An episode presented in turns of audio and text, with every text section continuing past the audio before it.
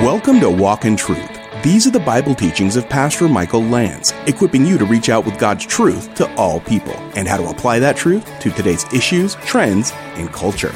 Learn more about the program and our church when you visit walkintruth.com or download our free Living Truth app. Now, here's Pastor Michael's final teaching in Isaiah called New Heavens and New Earth, Part 2.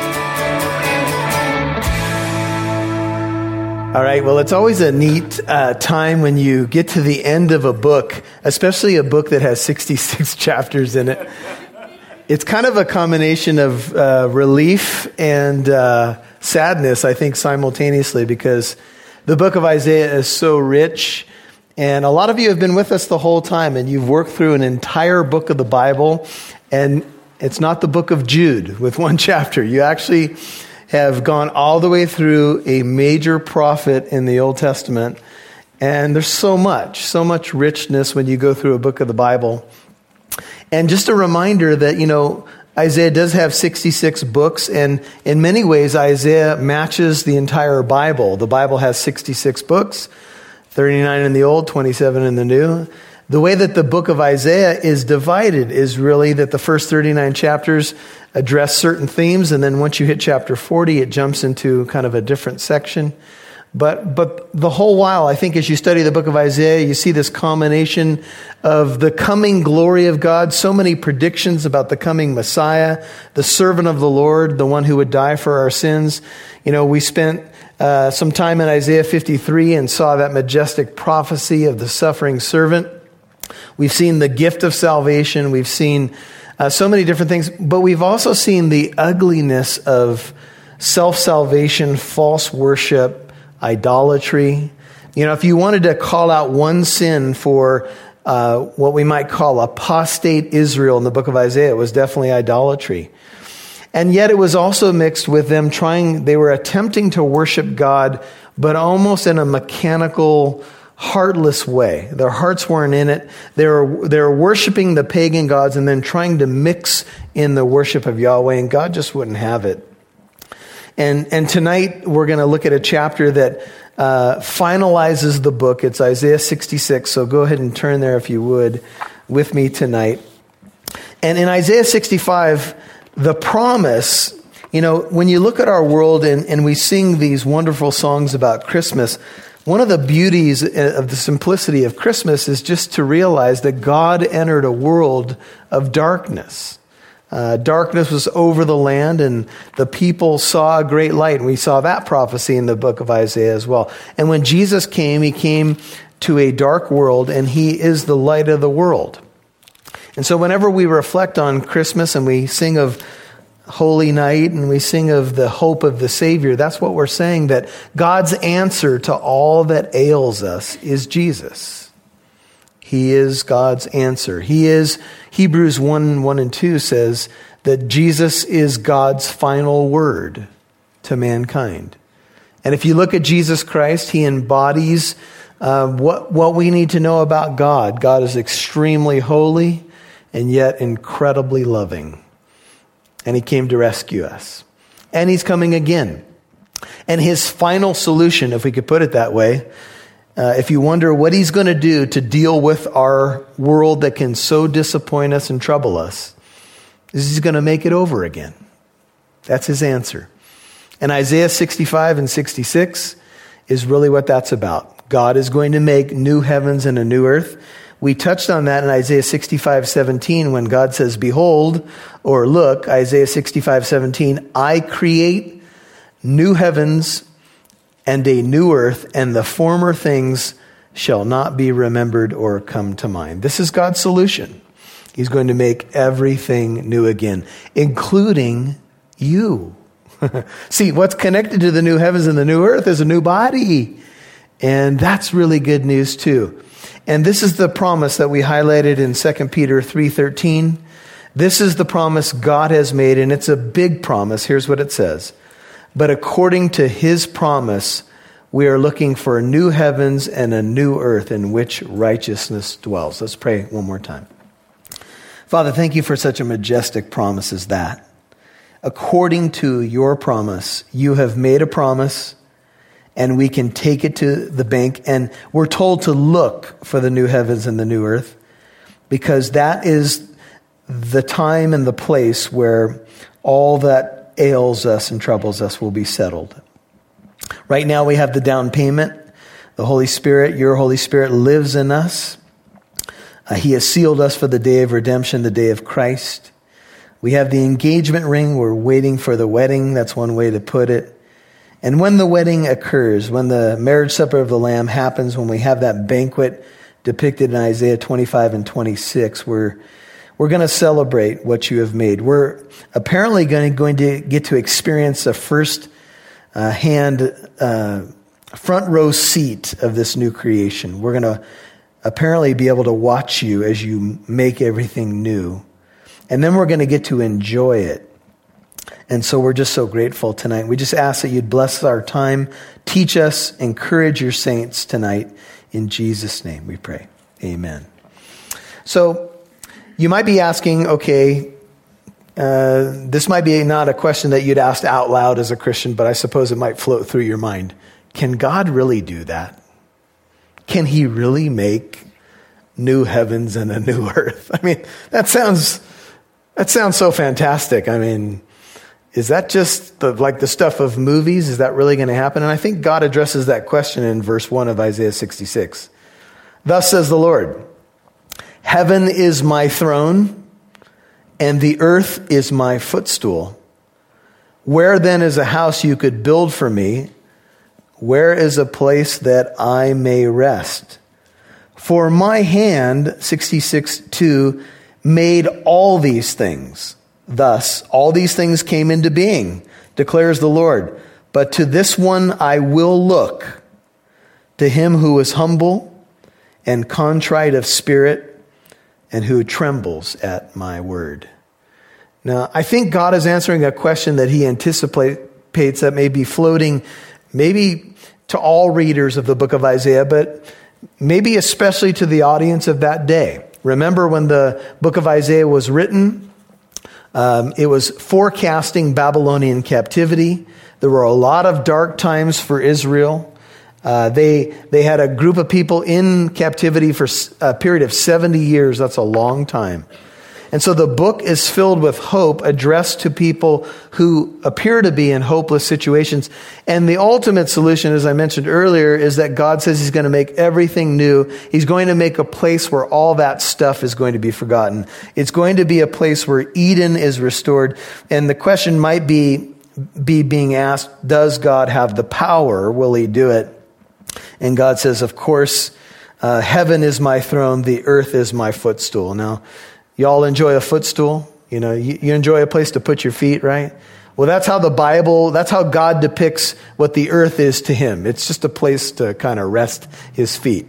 Now, there's other places. We studied Psalm 110 uh, recently, and in Psalm 110 it says, Until I make your enemies a footstool for your feet.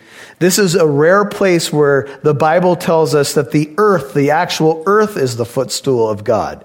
And so a good way to think of it is heaven is his throne, the earth is his footstool, and the cosmos are his sanctuary.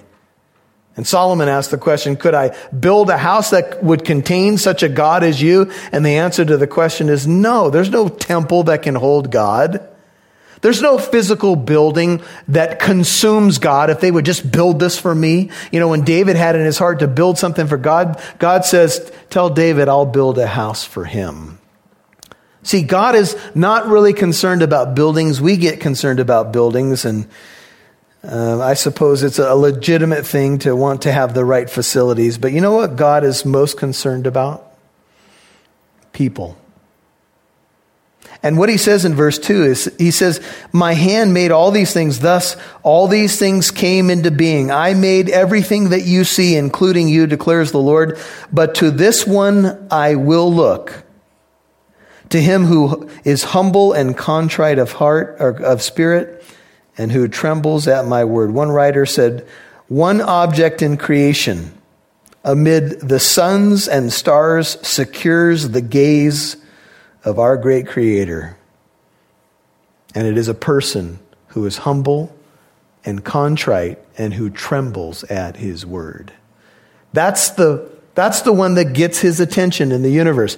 When Jesus was interacting with the woman at the well, you know, she was discovering kind of as the conversation went on that Jesus was much more than a man. And she said, you know, our, our, uh, our fathers say we should worship on this mountain. You Jews say it's in Jerusalem. Where should we worship? What's the proper place of worship? And Jesus said, woman, there's a time coming when you will neither worship God on this mountain or in this place. Here's the exact quote.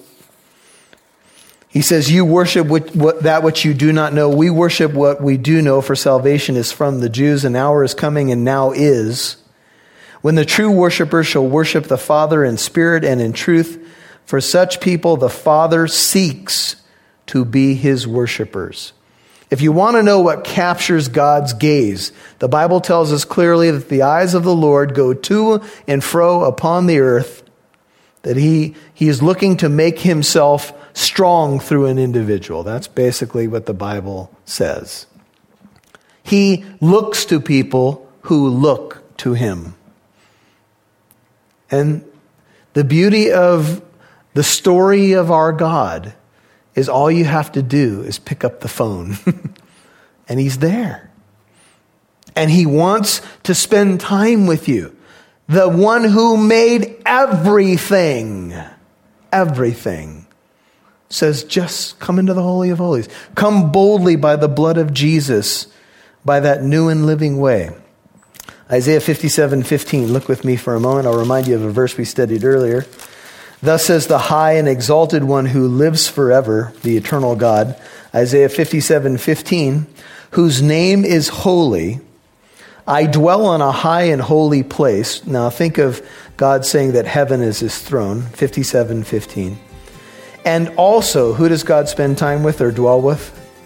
The contrite and lowly of spirit and here's his goal when he does this in order to revive the spirit of the lowly and to revive the heart of the contrite. You'll hear more from Pastor Michael in a moment. Thanks for tuning in to Walk in Truth today. Did you know there's more where that came from? Download the Living Truth app to listen to more of Pastor Michael's teachings whenever you want. You can even watch videos. And if you're local to Southern California, you can get updates on church events, new studies, and more. Download the free Living Truth app today. Walk in Truth has more content for you to listen to with our mini-sodes A Step Closer, where Pastor Michael Lance and others on the Walk in Truth team discuss topics and questions about life from a Christian perspective. You'll also get a chance to get to know the team. The next topic to dive into is the potential overturning of Roe v. Wade. Even if we threw out having to land on when does life begin, when a majority of those abortions happen, right, is in between generally six to 12 weeks. And, you know what I mean? There's a heartbeat, there's everything's pretty much intact. The only thing that child or that baby needs is time and nutrition. It's fully formed. To listen to the Walk in Truth mini-sodes a step closer, follow Walk in Truth on your favorite podcast app like Spotify, iHeartRadio, Apple Podcast, and more. Again, follow Walk in Truth on your favorite podcast app. We'd love to see who's listening, so please connect with us on Facebook, Twitter, or Instagram. Just do a search for Walk in Truth Show. Now, back to Pastor Michael Lance right here on Walk in Truth. And also, who does God spend time with or dwell with? The contrite and lowly of spirit. And here's his goal when he does this in order to revive the spirit of the lowly and to revive the heart of the contrite. If you ever ask questions about revival in the sense of personal revival, oh Lord, I feel dry. Oh Lord, I'd like to have more passion or fire or zeal. God says, if you want that, you come to me in contrition and humility, and guess what I'll do? I'll revive you. Do you know that when you come to worship services, Bible studies, spend time in prayer, that's precisely what God does for you? He revives you. He refreshes you. And, and usually, hopefully, you go out of church and you say, man, yeah, we gotta, whoa, did you hear that truth? Yeah, I'm gonna witness, I'm gonna witness more. I'm gonna do this, I'm gonna do that, right? And of course, we all joke about it, but it's true. But then we leak. You know, we're leaky. It's just, it's the way it is. And we got to come back to the pump and get filled up. See, that's the purpose of what we do here. We come and we get before the Lord, we tremble at His word, and He touches us. But God has a strong rebuke for people who don't get it. This is verse 3 of Isaiah 66. God says, but, this is a contrasting thought. But he who kills an ox is like one who slays a man. Now, slaying of men in this context has to do with the killing of probably of babies in pagan worship. He who sacrifices a lamb. Now, killing an ox is obviously lawful in the Bible. It's something that the Bible does teach. He who sacrifices a lamb, that's obviously something that God called them to do, is like the one who breaks a dog's neck. A dog was an unclean animal, but many scholars believe that the breaking of a dog's neck was also a pagan form of worship. The killing of babies, the breaking of a dog's neck as some sort of weird offering to a god. He who offers a grain offering, that's also biblical, is like one who offers pig's blood or swine's blood. He who burns incense, that's also biblical, is like the one who blesses an idol. Notice the contrast. God is saying, even though you do things that are right and true and lawful, the way you do them is like a pagan doing the worst form of their worship. And you might say, well, how so? How would, how would it be that someone would sacrifice a lamb and God would see that as the breaking of a dog's neck or the, the killing of a, of a baby? Because God is basically saying, and He's been saying this throughout Isaiah, that when you do what's right, you don't do it with your heart. You don't tremble at, at my word. You're not contrite. All you're doing is going through the motions. So you may as well be doing a pagan religious thing at this moment. Because what you're doing, even though it looks right, is meaningless. And the whole book of Isaiah started off that way. Chapter 1, you can go back and look at it later. That's what God was saying. He was saying, Look, even though it looks right, th- these people draw near, near to me with their lips, but their hearts, they're far from me. And God says, verse 4 So I will choose their punishments, and I will bring on them what they dread. Because I called, and remember, we got that image uh, in earlier chapters that God, all day long, He has stretched out His hand to a stiff necked and disobedient people. There's the problem that they're hard hearted. I called, but no one answered, middle of four. I spoke, but they did not listen. And here's the, what they did instead. They did evil in my sight and chose, and they chose it. Important. That in which I did not delight. And what will come upon them is what they dreaded. And often what would happen, people who got involved in pagan practices, they would do these pagan things in order to somehow preserve themselves. So, for example, you might make an offering to a god that was supposed to be a god or a goddess of fertility so that your crops would come in that year, so that rain would come. So you would do something to appease that God. And, and so you might do something that God says is detestable, but you're thinking to yourself, but if I do this, people say if I do this, then the rain will come and God, this God, this false God, small g, will bless my crop. So I'm going to do it. Even though it's against my principles, it seems right. Have you heard this before? It seems right. It seems pragmatic. It seems like it will work. I know, I know the, I know what the Bible says about it, but you know what? It seems to be working for all these people. And here's what gives this illumination. Go back to 6511 here you get some detail. 65:11. God says, "But you who forsake the Lord, who forget my holy mountain, who set a table for fortune, that was an ancient god, the god of luck, and who fill cups with mixed wine for destiny, another ancient god who was supposed to be appeased so your destiny would be okay. Fortune cookie, the god of fortune cookies, and just kidding, but I will destine you for the sword, and all of you shall bow down to the slaughter because I called, same theme, but you did not answer. I spoke, but you did not hear. And you did evil in my sight and chose that in which I did not delight. Whenever you see something re emphasized twice in, in back to back chapters, do you think God's trying to say something? You chose this. And why did you do it? Because you thought the God of luck would supply your need. So what you dreaded, you thought, okay, I'll compromise in this area because this, this will protect me. And God says the very thing you dreaded comes upon you because you go to the false God. See what he's saying? He's saying basically, you think this is going to be the answer to your problem and it's going to add a worse problem for you. This is the cycle of mankind. I don't know if the God of the I don't know about Christianity. You know, I think I need to do this. And so they get involved in, in things that today are not necessarily associated with idolatry. And it brings on them, sadly, judgment. Hear the word of the Lord, 66 5. You who tremble at his word, your brothers. Now we're going to get two groups of people put before us. One group is those who are the contrite, who tremble at his word, the remnant, if you will. And then there's a group that are brothers, and they can't stand the remnant. They hate him. Notice it says in verse 5 Your brothers who hate you, who exclude you for my name's sake, because you worship me and you tremble at my word, have said, and they say it in a mocking sense, let the Lord be glorified that we may, may see your joy, but they will be put to shame. Have you ever run into somebody? Here's the meaning here.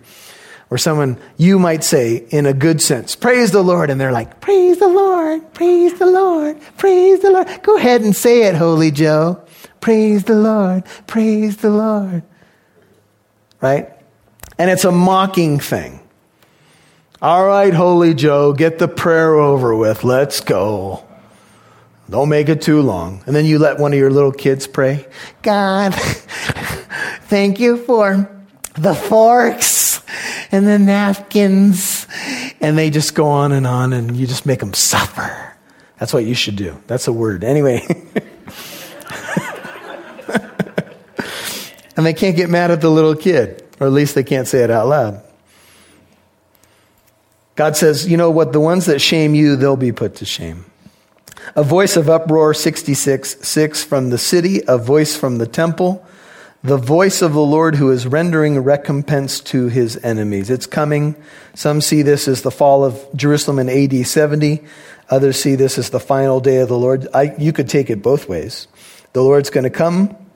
The voice will come from the temple of the Lord, and he's going to render recompense. Before she travailed, she brought forth. Before her pain came, she gave birth to a boy. Who has heard such a thing? Verse 8. Who has seen such a thing? Can a land be born in one day? Can a nation be brought forth all at once? As soon as Zion travailed, she also brought forth her sons. Shall I bring to the point of, of birth and not give delivery, says the Lord? Or shall I, who gives delivery, shut the womb, says your God? Now, the Bible uh, in Isaiah 66 kind of turns and it gives us this scene of a miraculous birth. And it's pointing to the, I believe, the end of the age when God's going to do something very supernatural in the nation of Israel, but even among the Gentile nations. And he's going to give birth without necessarily a travail, which is a picture basically of a woman who's going to have a baby, but she doesn't have to go through labor pains. And all the women said, Praise the Lord. Amen. Now, was there ever a time prior to drugs when a woman had to give birth to a child and hadn't, wouldn't have to go through labor? Well, the only time that I could think of would be in the Garden of Eden because wasn't the result of the curse that a woman's pain would be multiplied in childbirth? Now, the question could be asked, and I asked it as I was studying this was there a little bit of pain? Uh, had Eve brought forth a child in the, in the time when there was no curse? Would she have had a birth without any pain? I think it's a question you might want to ask when you get there, because I don't know. But I do know this as a result of the curse, what would happen? Pain in childbirth would be multiplied. And God's saying, we're gonna, we're kind of looking back to a, a, time now, but really looking forward to a time when we're gonna come back to Eden type conditions. That's what's being pointed to. And God is saying, I am going to finish verse 9 what I started. He who began a good work in you will complete it till when? Till the day of Jesus Christ. Philippians 1 6. And we got people running around today. I don't know. Am I saved? Am I? You know what? God, if He gave birth to you, you're born again of the Holy Spirit, He will complete what He started. Now, some commentators say that's written to the church at Philippi. And the church is made up of what? People. He who began a good work in you will complete it. In you, he will complete it. And there's other verses that tell us that very thing. God will never leave us, nor will he ever forsake us. We're his children. And God says, Am I going to bring somebody to the point of, of birth and then not deliver? Of course not. God will deliver. Be joyful with Jerusalem. Rejoice for her. Notice the focus is on Jerusalem. All you who love her, be exceedingly glad with her. All you who mourn over her, those who have been looking and mourning over the condition of Jerusalem, that you may nurse and be satisfied. Here are images of back to the supernatural birth, but now the comfort that follows the delivery. That you may nurse and be satisfied with her comforting breasts, the picture of a baby um, nursing. That you may suck and be delighted with her bountiful bosom. For thus says the Lord, Behold, I extend peace to her like a river. Verse 12 was the image Verse, uh, verse 11 was the image. Verse 12 will give us the reality. Uh, Behold, I extend peace to her like a river, and the glory of the nations like an overflowing stream. And you shall be nursed. You shall be carried on the hip and fondled or dandled. I'll explain that in a moment. ESV says bounced on the knees. You know, when you're a little kid, and I think dads are famous for this, we like to bounce kids on the knee. It's fun. And mom what? You're supposed to be putting that kid to bed. And you're like, oh, they're fine. and I'm like, what are you thinking? Right? I did this. I confess it. Right? Almost every night. It, It's five minutes to their bedtime. Right. All right. When I'm going to wrestle. Right. But the picture here is of a, of a baby being nursed at mama's breast, being having fun, uh, you know, with a parent, being well taken care of. That's the picture here. That's what the New Jerusalem is going to be like. It's going to be all that we need, peace like a river, torrents of living water flowing. And, and there's an implication here that it's going to be fun. As one whom his mother comforts, there's also going to be comfort. Here's what God says As a mother comforts, can anybody comfort better than a mother? No. Now, not everybody's had a good experience with a mother, but if you have a mother who cared about you, I grew up with um, a mom who went through multiple divorces, um, not because it was really her fault, but she had a bad picker. You guys know what a bad picker is? I think you get, get the idea. Anyway, but she took care of us, and there was no one who could comfort us like mom. You know, yeah, even when you get older, you know, if you're going through a tough time and you still got a mom that you can look to, you can call her up and, oh, baby, my mother doesn't want me to leave the house ever. You know, she wants me to, she wants one of those Pope mobile bubbles around me. She never wants me to go anywhere, right? So I bought a motorcycle. And, you know, my, and whenever I bring up the motorcycle, my mom's vein in her neck begins to twitch. Don't talk about it. You don't actually ride the thing, do you? No, I said, I just bought it so people could come over and look at it. Right? You, you ride it, and the Italian vein starts going. But now you become a parent, you kind of understand. you know, you want to protect them. Well, God will comfort like a mother. God says, So I will comfort you, and you shall be comforted in Jerusalem. Blessed be the God and Father of our Lord Jesus Christ, the Father of mercies and God of all comfort, who comforts us in all our affliction, so that we may be able to comfort those who are in any affliction with the comfort with which we ourselves are comforted by God. Revelation 21, 3 and 4 says, I heard a loud voice saying, Behold, the tabernacle of God is among men. He will dwell among them. They shall be his people. God himself shall be among them and he will wipe away every tear from their eyes. There shall no longer be any death, there shall no longer be any mourning or crying or pain. The first things have passed away. And Isaiah 25 8 says, He will swallow up death for all time, and the Lord God will wipe tears away from all faces. And the implication when we taught this earlier was God will do it one by one. Each face he will come up to and wipe your tears away. And he will remove the reproach of his people from all the earth, for the Lord has spoken. Verse 14, Isaiah 66. Then you shall see this, and your heart shall be glad, and your bones shall flourish like new grass, and the hand of the Lord shall be made known to his servants, but he shall be indignant toward his enemies. Look at verse 14, um, saints of God, and just underscore, highlight, put it in your mind. You will see this. You will see this, and your heart will be glad. And your bones now, you might want to write amen right in your margin there. Shall flourish like new grass. Now, how many of you are going through the snap, crackle, pop in the morning? You know, I didn't think things could crack that way, and they're cracking, you know? What's going on with my body? Well, one day, your heart will be glad and your bones will flourish like new grass. I've had problem areas in my lawn. Um, I have bunnies. I think there's about 50 of them that live in this little we have this little bush, and I'll come, I'll drive home at dusk, and there, there'll be all these bunnies, and then I put seed on the grass, and there's all these birds. And I drive home, I feel like to a Disney movie. You know, I pull in the parking lot, and there's all these animals eating my grass seed. And I never had success. I put little fences around certain areas.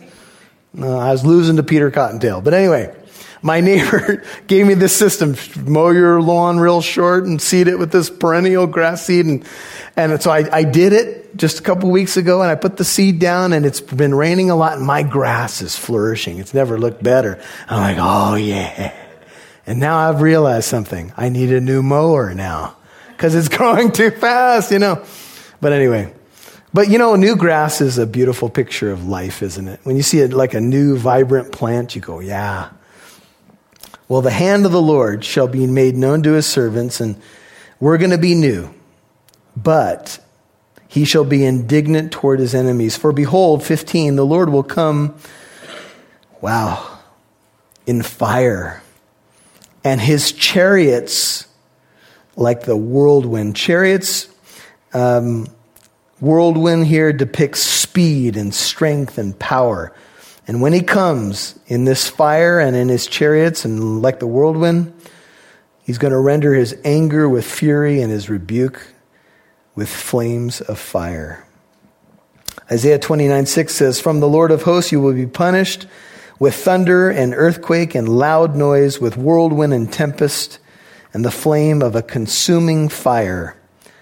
Uh, turn to Jeremiah, the next book to your right, chapter 4. Isaiah, Jeremiah. Go to chapter 4, look at verse 13. Same language in, in Jeremiah 4:13 says,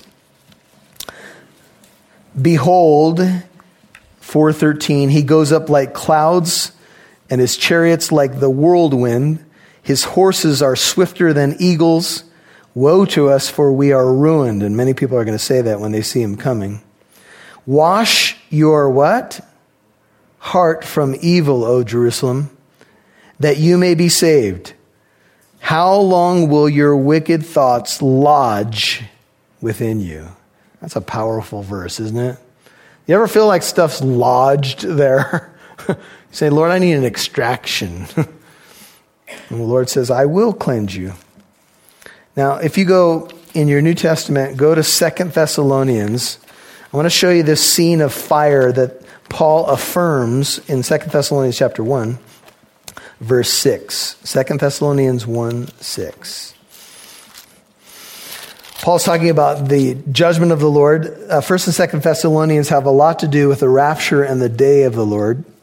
Next to Revelation, it's probably the most in depth treatment of these subjects. And 2 Thessalonians 1, verse 6 says, For after all, it is only just for God to repay with affliction those who afflict you 2 Thessalonians 1 7. and to give relief to you who are afflicted and to us as well, when the Lord Jesus shall be revealed from heaven with his mighty angels in what? In flaming fire, dealing out retribution, and here's who it's coming to to those who do not know God and to those who do not obey the gospel of our Lord Jesus. And these will pay, the ones that are judged, the penalty of, and this is sad, eternal destruction. Keep that thought in mind. It, the end of the book of Isaiah will tell us about this. Away from the presence of the Lord and from the glory of his power.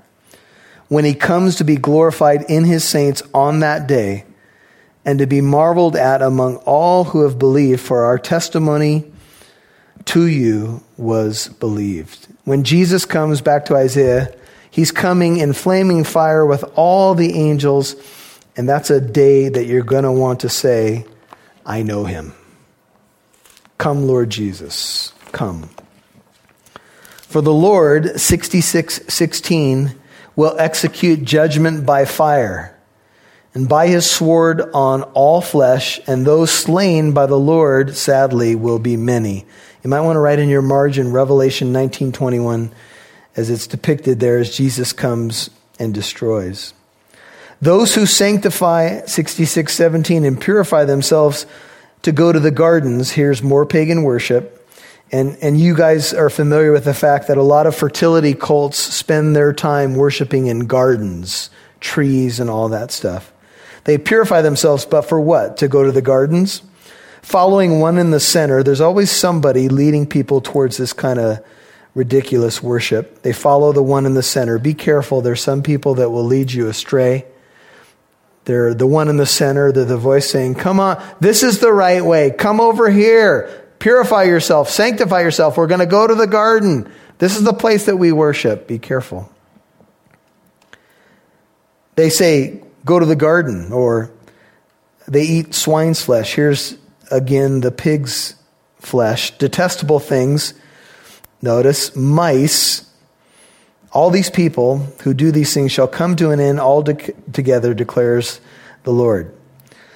Uh, one writer says this sec- section summarizes the abominable practices of the false worshippers. When people reject the word of God, they do not opt for nothing. They get involved with the gardens, the location of the fertility cults, pigs and rats or mice. Can you imagine? Do you, do you sometimes wonder how people can get to the point where they're worshiping such ridiculous things? I mean, today it's, you know, the whacked out environmentalists that if they find a spotted rat somewhere, you can't build anything, right? Oh no, this is endangered. You know, are you kidding me? Because of one rat or mice or whatever? Yeah, we. Yeah, we're all equal. We're all God's creatures here. Okay. For I know their works and their thoughts. The time is coming to gather all nations and tongues, and they shall come and see my glory. If you have an NIV, I think the NIV is probably wrong here. It says, And I, because of their actions and their imaginations, am about to come and gather all nations and tongues. But it says they will come and see my glory. So I don't think the flow of the context means a negative thing. I think it's swinging back to the positive here. Um, the ones that are the remnant who are contrite, they're going to come, they're going to see the glory of God, and I will set a sign. The, the Hebrew word in verse 19 is um, translated O W T H, oath is how we would say it. I will set a sign among them, those who are going to come to see the glory, and will send survivors. I believe maybe the 144,000 that make it through the day of the Lord because they're sealed and protected by God, Revelation 7. I will send survivors from, the, uh, from them to the nations, Tarshish, many believe Spain, Put, Lud, Meshech, Rosh, Tubal, up in the north, Havan, many believe Greece, to the distant coastlands, or you could say to the ends of the earth, that have neither heard my fame nor seen my glory, this is, I guess you could call this an Old Testament missionary uh, endeavor. And they will declare my glory among the nations, and I will set a sign. OWTH transliterated, oat. Um, in the Hebrew, let me read some notes to you. The strong established sign, or the beginning and the end, or the leader first nailed to the cross in the ancient picture language. It's the word sign, the aleph, or the ox, the strong leader, the first letter, letter and the vav, the last, the nail. This letter is used uh, and for and and the tav sign, the last letter, not the vav, but the tav. It speaks of a sign, proof, or miracles. The letter of this word for oath spell out the beginning and the end, or the aleph tav, or the alpha and the omega. So, what will the sign be to the nations? Kind of like a banner calling the nations to come and see God's glory. The closest that we could get to it is probably the Aleph Tav, the beginning and the end. But some think it could be the sign of the cross. I think it could be the sign of God's glory beckoning the people to come. But this word for sign is actually connected to the seal put on the foreheads of those uh, protected by God in Jerusalem in Ezekiel chapter 9. And they're sealed and the destroyers don't destroy them, the angels don't destroy them. And the same idea is for the 144,000 in Revelation 7. And so it may be that the sign is the Jews themselves that have survived and are, and are calling people to come and see the glory of God. I don't know how this is all going to work out, but God's going to put some sort of sign, and it may be his radiating glory. It may be the glory on the, uh, on the Jews themselves that have been redeemed by God, but whatever the case is, he will beckon the nations. And then they, 20, the Gentile nations in verse 19, I think is the context, shall bring all your brethren from all the nations as a grain offering to the Lord. This could be that Gentiles are bringing Jews back, or some believe it could even be vice versa, on horses and chariots and litters, on mules, all forms of uh, animal um, transportation here, on camels to my holy mountain, Jerusalem, says the Lord, just as the sons of Israel bring their grain offering in a clean vessel to the house of the Lord. I will also take some of them who come for priests and Levites, says the Lord. Why would there be a need for priests and Levites in the millennial reign of Jesus Christ?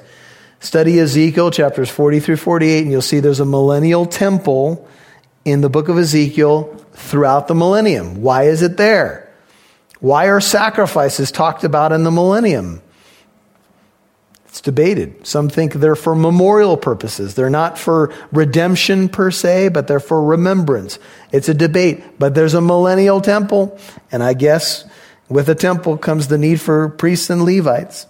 For just as the new heavens and the new earth, which I make, will endure before me, they will last declares the Lord, so your offspring and your name will endure. Will, will this last forever? The answer is yes. And it shall come, it shall be from new moon to new moon, 23, and from Sabbath to Sabbath. All mankind will come down, will come to bow down before me, says the Lord. Right in your margin there, Zechariah 14, 14. It will come about that any who are left of all the nations that went against Jerusalem will go up from year to year to worship the King, the Lord of hosts, and to celebrate the feast of booths. And then they shall go forth. Here's a the final verse of Isaiah, the book of Isaiah. Then they shall go forth, those who are coming to worship is the idea, and look on the corpses of the men who have transgressed against me. See if this sounds familiar to you. For their worm shall not die, and their fire shall not be quenched, and they shall be an, an abhorrence to all mankind. Isn't it stunning? The last verse of the book of Isaiah talks about a graveyard near the area of worship. And it seems to paint this picture that as people are coming up to honor the Lord and see his glory and his fame and to, and to come and worship him, they'll stop at this other site and get the idea it's outside uh, the walls and they'll take a look. And you know what they'll look at? A bunch of dead bodies. They will look at something that Jesus painted a picture of. And when Jesus painted the picture, he used the Valley of Hinnom uh, imagery or the garbage dump just outside of Jerusalem. And you remember, if, if, you, if you've studied this at all, you know that the garbage dump was a perpetual fire, and sometimes there were corpses in there that were decomposing and sometimes being burned up. And it appears that in the millennium, and you can take this as literal as you want to, but I'm going to take it for what it says. That as people are going up into the holy city and they're going to worship God and see God's glory, they're going to get a little peek at a bunch of people that it didn't end so good for. And what would the purpose of that be? Maybe to remind us what we were saved from? It was, I think it was the founder of the Salvation Army said that if any person wanted to really get passionate about ministry, you should just hang them over the open fires of hell for about a minute. And then they'd be really passionate about ministry. See, we, we don't want to overdo it, right? We, we don't like being categorized as hellfire and brimstone, but you know, the truth is that Jesus talked more about hell than he did about heaven and the book of Isaiah with all its glory about the coming Savior. And on his shoulders will be the governments of the world, and a son will be given to us, and the suffering servant, and the glory of the, the banquet. It ends with, yeah, we're going to see the glory, but there's people. There's corpses of men who transgressed against me, God says. And the worm shall not die. Their worm shall not die. The fire shall not be quenched and they will be an abhorrence to all mankind. Remarkably, says Alec Motyer, there's a cemetery beside the city. Always as they come to worship, the redeemed deliberately makes themselves face. They go out and look vividly, horribly at the fate from which they have been spared. This has been the dual theme of the end of Isaiah, both glory and wrath. The corpses are the rebels. But they're there. And I suppose that you can't have a story of glory without the flip side that we do know that there's many that are not going to enter in. And the sad thing is they're going to be there. But to us, we have a mediator of a new covenant, Jesus. We've been sprinkled with the blood. It speaks better than the blood of Abel. And we have a kingdom that cannot be shaken it will remain. Therefore, since we receive a kingdom which cannot be shaken, Hebrews 12 28, let us show gratitude, by which we may offer to God an acceptable service with reverence and awe. For our God, as Third Day sang it, is a consuming fire. But the good news is, He's good, and He's come to save us. Father, we thank you that the book of Isaiah is so majestic in what it teaches us about who you are. Lord, you are holy. Holy, holy, holy is the Lord God Almighty. The angels saying in Isaiah 6, the whole earth is full of his glory. You said, I called, I called, and I called some more. And Lord, on a positive note, you called and you were gracious to allow us to answer and you set our feet upon solid ground. You lifted us out of the miry clay and saved us while we were yet sinners. Christ died for us.